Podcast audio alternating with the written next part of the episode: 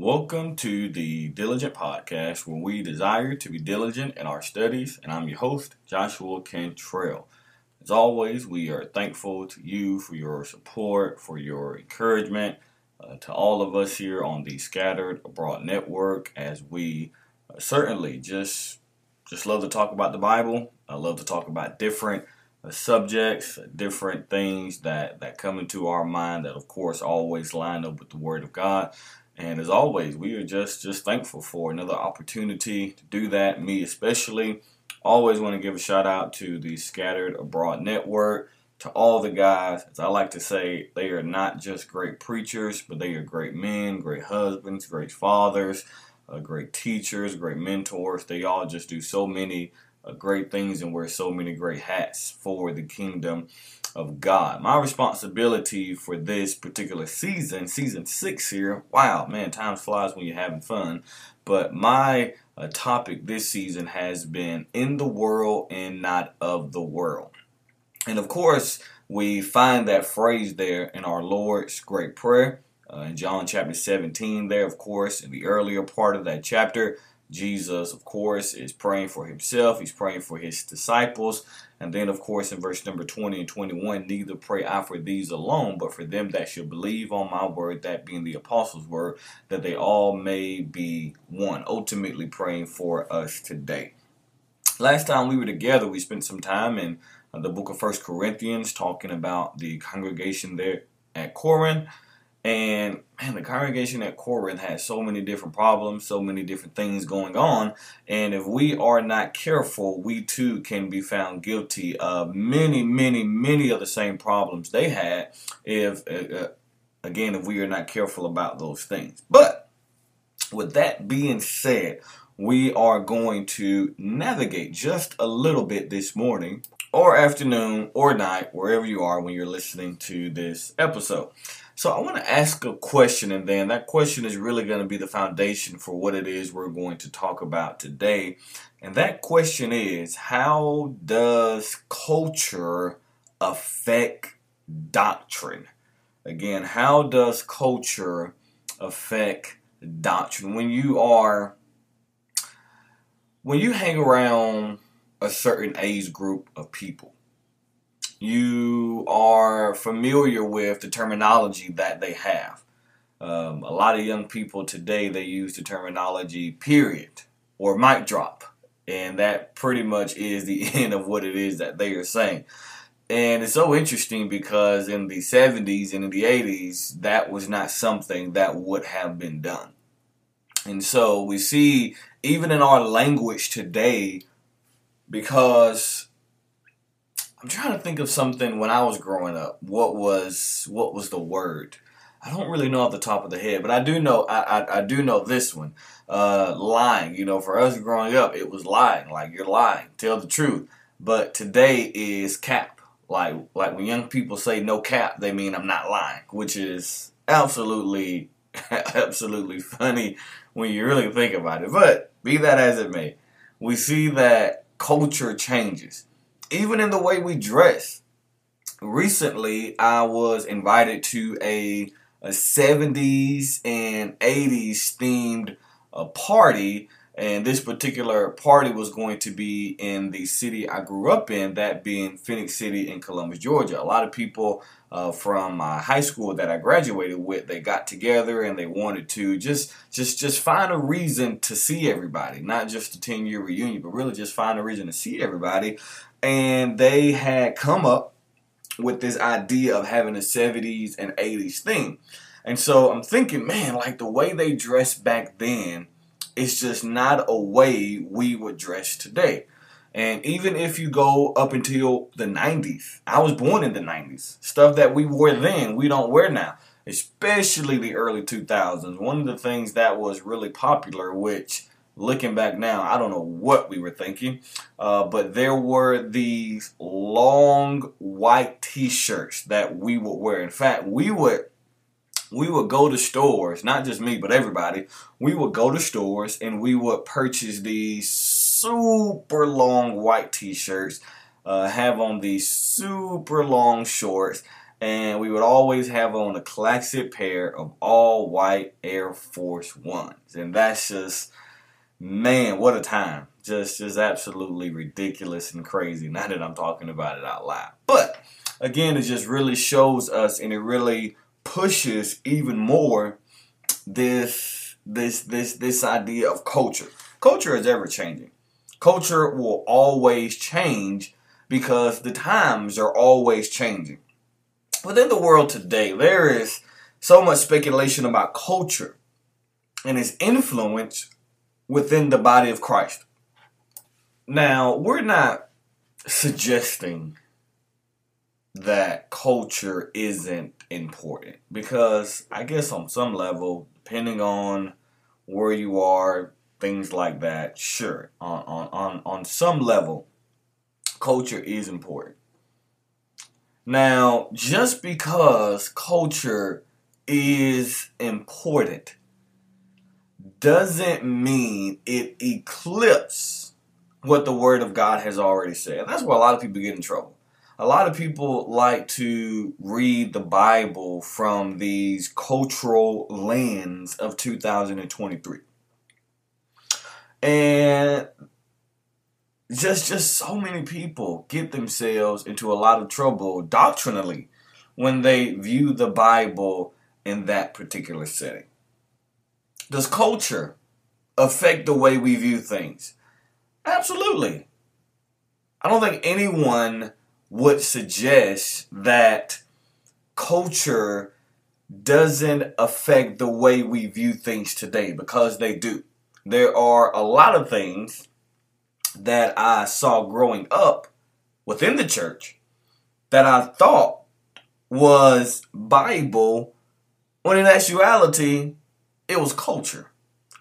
And so if we are not careful, we can raise up a generation of young people who believe that something is wrong, but is really not giving way to your preference or the culture in which you're living but we have to teach them what's right.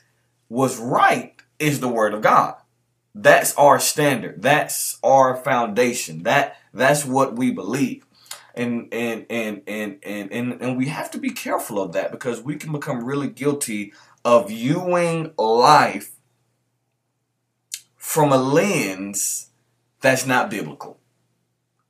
Let me give you an example I'm going to get real personal here. A couple years ago, when everything was going on with the racial problems and tension in our country, and I will even suggest to you that racial racial uh, tension didn't just start two or three years ago. It's been around for a very very long time. But a lot of young people were coming to me and they were asking me to say something to preach something. And I felt the pressure from this perspective.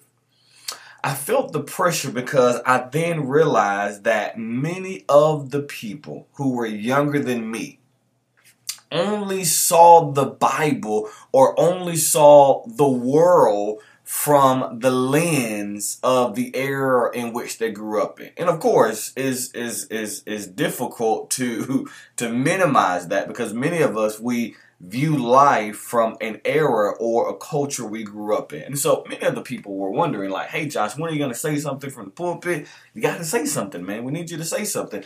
And I realized at that moment that a lot of people have Christianity as a subtitle to what's actually going on. And so, next thing you know, Christianity is just a book that gives us good practical advice.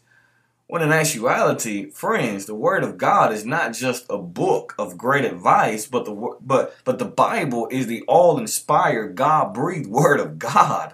And so we can't minimize something that God gave to us in order for us to get to heaven. We we can't keep minimizing the word of God. And so I then realized that a lot of people suggest, a lot of black people, let me just say that, they suggest that Christianity is somehow a subtitle to your blackness. Let me tell you what, friends. I've been black for 29 years. I can't I can't stop being black. That's that's just that's just the way I was born. But that does not in any way it shouldn't in any way. Let me say it that way. Just because I'm black, it shouldn't in any way negate the fact that I'm a Christian first. And so when I view things, I don't view things from the lens of being a black person. I view things from the lens of being a child of God. And that's the challenge for many of us. Again, it's so easy to view things just from one lens. I heard I had a person tell me a long time ago, "Well, well, you know, Josh, man, you you just weren't there when my grandparents had to endure what they had to go through." I, man, you're absolutely right. I'm not negating or minimizing what they had to go through, and I don't think any humane person would do that. But if we're Christians, the Word of God is our standard for everything that we do and everything that we believe. Friends, that has to come first before any and everything else that we do. It's almost like sometimes people want us to, I don't know, pick up flags and do different things and and take allegiances with certain hey, hey man, hey, I, I appreciate that stuff. I just want to be a Christian. I just want to be a Christian. I just want to preach the gospel. I just want to do everything I can to get as many people as I can to go to heaven. I'm not interested in picking up banners and flags and doing all this other stuff. I just want to be a Christian. I think that's the challenge for all of us. And so when we talk about this idea of how does culture affect doctrine, we have to be really, really, really careful that we don't allow the lens or the era in which we grew up in stop us from hearing what God has already said. It's so interesting because even I, I was born in the 90s. And so, I mean, a lot of different things went on. You have, I don't know, let me just let me just think here. Um, you know, a lot of people think that R&B 90s is probably one of the best eras of R&B music. And you just you just think about all the the groups and all the good singing and this that and the other that took place back then. And today you just don't have as much as those things. So you know another story for another day. But let's get back to the main point here. Does culture affect the way we view things? Absolutely. When you think about the message of jesus his message was one of unity, love, salvation. It was also one of condemnation to those who ultimately did not obey the gospel of Jesus Christ. And so we see his message was consisted of many different things. But during his earthly ministry, Jesus was going to teach and live and ultimately prepare for us to follow him. In Luke chapter 14 and verse number 26, there Jesus says that if a man hate not or love less his father, his mother, his wife, his children, um, even his own life, he cannot be his disciple. And we can think about also in John chapter 14 and verse number 6, Jesus, his message was one that was going to mold our lives to be like him. His word was truth because he himself was truth. In John 14, verse 6, Jesus says, I am the way, the truth, and the life, and no man goes into the Father except by me or except through me. I love that text there. Jesus says, I am the way. Without me, there is no going. I am the truth. Without me, there is no knowing. And then he says, I am the life. Without me, there is no living. We find all that and just that one verse alone, John 14, verse 6. Thomas, Thomas, man, Thomas, I, I love Thomas. Thomas says, Lord, show us the way. Um, and then Jesus says, I am the way. Man, that would just that would just preach. Good text there. And so we notice that cold culture has an advantage over what people view and also how they view it.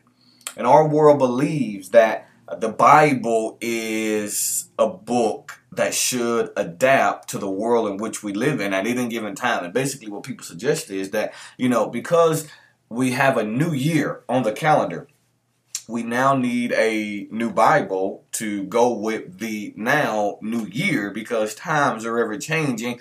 But man, the Bible is just it is is is timeless. Whatever era or century you put the Bible in, the Bible is just as fresh and applicable 2,000 years ago as it is today.